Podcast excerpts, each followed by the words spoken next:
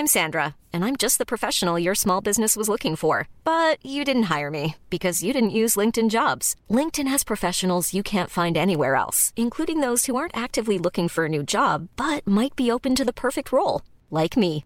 In a given month, over 70% of LinkedIn users don't visit other leading job sites. So if you're not looking on LinkedIn, you'll miss out on great candidates, like Sandra. Start hiring professionals like a professional. Post your free job on linkedin.com/people today. April is the month of the military child. Come celebrate at the National Museum of the United States Army, where they tell the story of Army children all year long. Their Growing Up Army exhibit features Army kids sharing their adventures about Army life, and their Bratz to Boots interactive introduces visitors to kids who grew up in Army families and chose to serve as soldiers too. Come celebrate Army kids at the National Army Museum, just off I-95 in Alexandria, Virginia. Plan your free visit at usarmymuseum.org. تم تغيير الأسماء الواردة في هالحلقة بناءً على طلب أصحابها.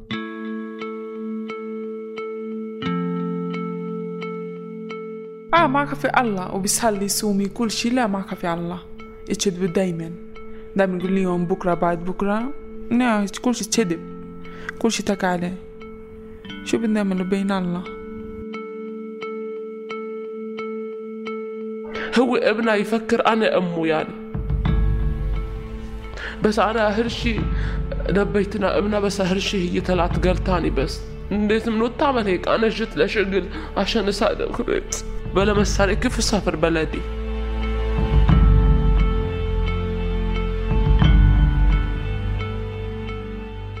بالمأوى التابع لاتحاد المرأة الأردنية واللي تأسس عام 1999، التقينا بعاملتين من عاملات المنازل في الأردن واللي اضطرينا نغير أسمائهم الحقيقية حتى نحميهم. التقينا بزينب وبنور واللي قرروا أنهم يلجأوا لأي جهة تساعدهم يحصلوا حقوقهم المنسية من أصحاب العمل بعد ما صبروا سنين عليهم وعلى وعودهم.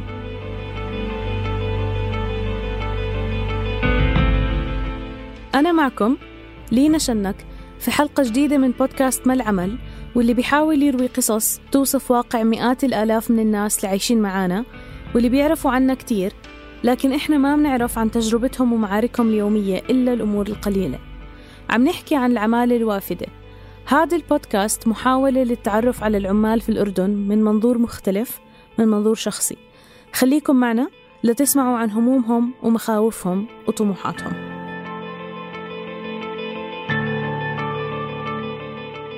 اشتغلت عندهم سنتين، بعدين قلت أنا بدي أسافر. بعدين شو قالت؟ يعني نعمل تأكمة عليكي غرامة 1500. بعدين قلت أنت ادفع، أنت ما بدك ادفع من راتبي. بعدين مش راضي يدفع، يقول لي يوم بكرة أجيب لك تذكرة، بعد بكرة أجيب لك تذكرة.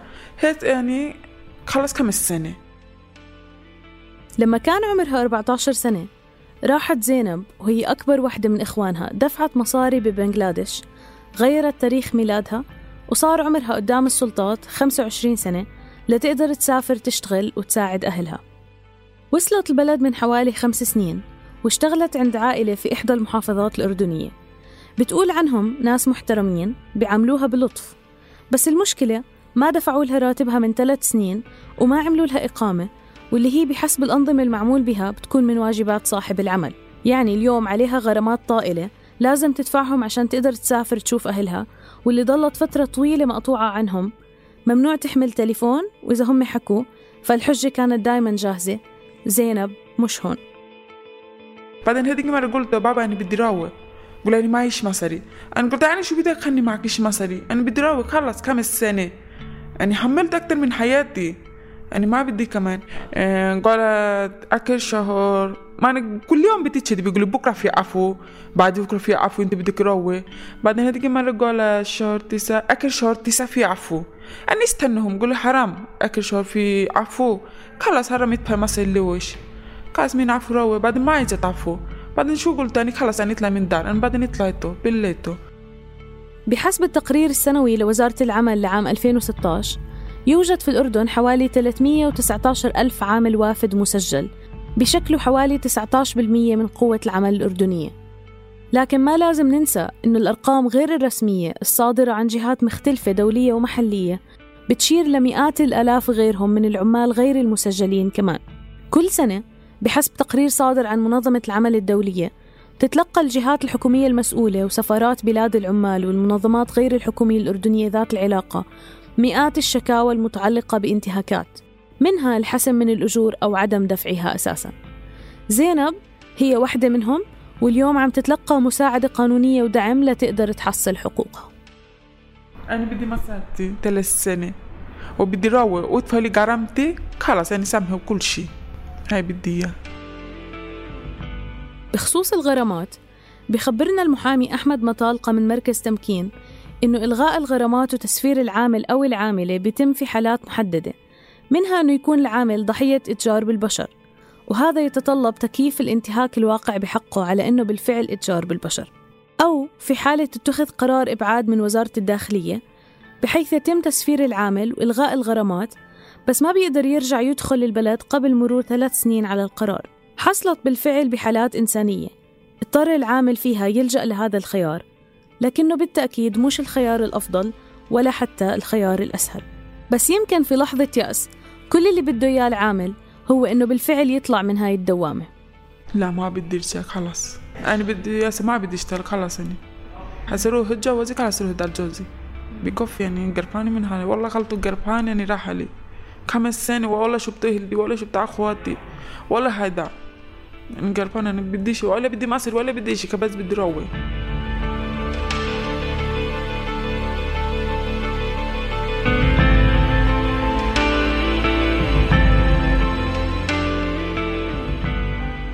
أنا أكبر واحدة عشان أنا ربي يروحوا مدرسي، أنا أتفعلوا مساري عشان بيي أمينو تشتغلوشي.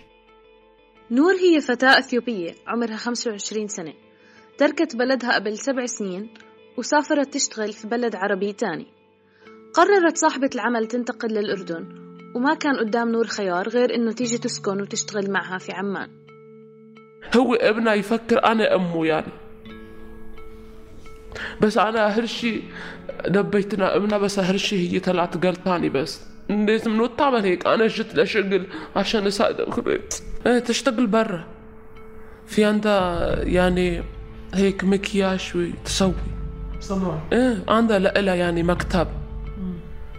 أخي خلق كل شيء تسافر، بيبي بقى لي تتركه تسافر تاني بلد، هلأ تركيا فرنسا كله كبلد تروح، أنا بيبي تتركن. أنا كتير ربيتنا ابنها يعني مثل خيي، بس خلي هي أهرو هذا مش تدفع لي مساري، سكرت علي باب خربت هي ابنها. أنا بجوردان بهيدا بلد ولا حدا بعرف إشي، بس أقلها. من حوالي 2 سنين كمان نور ما أخذت راتبها، دخلت على أنها جاي زيارة للأردن، بس بقيت في البلد سنين بدون إقامة قانونية لأنه صاحبة العمل ما صوبت أوضاعها. لما قررت صاحبة العمل هالمرة تنتقل لبلد تاني، تركت نور لحالها هون وسافرت. فهمتها أنها مسافرة في إجازة قصيرة وراجعة، وما عرفت نور الحقيقة إلا لما إجا صاحب البيت اللي ساكنة فيه بعمان يطلب منها تطلع منه لأنه صاحبة العمل سافرت ومش راجعة. لا هي استني بيت كله راتبي ارجع، بس أنا عشان بحاف نو تطلع شي برا يعني خلاص. بعدين نزلت فيسبوك إنه يتوب يعني ساعدوني واحدة بنت تعرف عشان اشتغلت هونيك سرتين سنة، هي ساعدتني جبت لي هونيك بتاكسي. قبل ما توصل نور لمركز تمكين كان عندها محاولة سابقة تروح تشتكي بنفسها للشرطة، وبالفعل تم تحويلها للمحكمة ونظر فيها على أنها قضية تأخر في دفع الأجور وليس اتجار بالبشر، لكن بسبب جهلها بالقانون وبوجود جهات ممكن تساعدها أسقطت نور الشكوى تحت ضغط من أصحاب العمل. بعد ما وصلت لمركز تمكين تم التواصل مع أشخاص تربطهم علاقة بصاحبة العمل وموجودين بالأردن، ووافقوا على تسوية يدفعوا بموجبها مستحقات نور. بالفعل دفع الشخص المعني ثلث المبلغ، وبعدين رجع تخلف عن الدفع مرة أخرى، لكن ما إله علاقة بالغرامات، ورح تبقى نور تنتظر بالعفو. من وقت ما طلعت نور من بلدها، يعني عم نحكي من حوالي 7 سنين، ما رجعت ولا مرة تزور أهلها، واللي مرت عليهم فترات صعبة كتير وهي ما بتاخد راتب وما بتقدر تبعت لهم إشي. بس اليوم نور مستعجلة توصلهم أكتر من أي وقت مضى. خلوا هلا مهامي كل يوم كيما استني شوي. انا اميتي مريضه، يمكن انا نوت تسافر، يمكن امي تموت، انا نوت اشوفها يعني.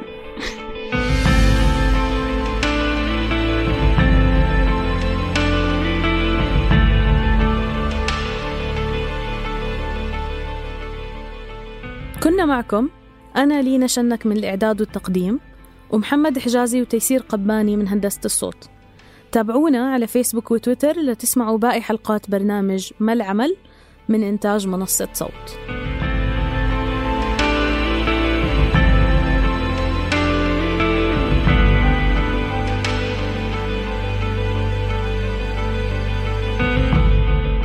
إصدار هذه الحلقة بدعم من مؤسسة هاينريش بول الألمانية، مكتب فلسطين والأردن.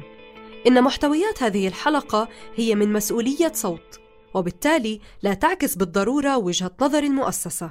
وما تنسوا الاشتراك في هذا البودكاست ليوصلكم كل جديد. يلا اكبسوا سبسكرايب وتابعونا على صفحاتنا بفيسبوك وتويتر. Hey, it's Danny Pellegrino from Everything Iconic. Ready to upgrade your style game without blowing your budget? Check out Quince. They've got all the good stuff, shirts and polos, activewear and fine leather goods, all at 50 to 80% less than other high-end brands. And the best part? They're all about safe, ethical and responsible manufacturing. Get that luxury vibe without the luxury price tag. Hit up quince.com/upgrade for free shipping and 365-day returns on your next order. That's quince.com/upgrade.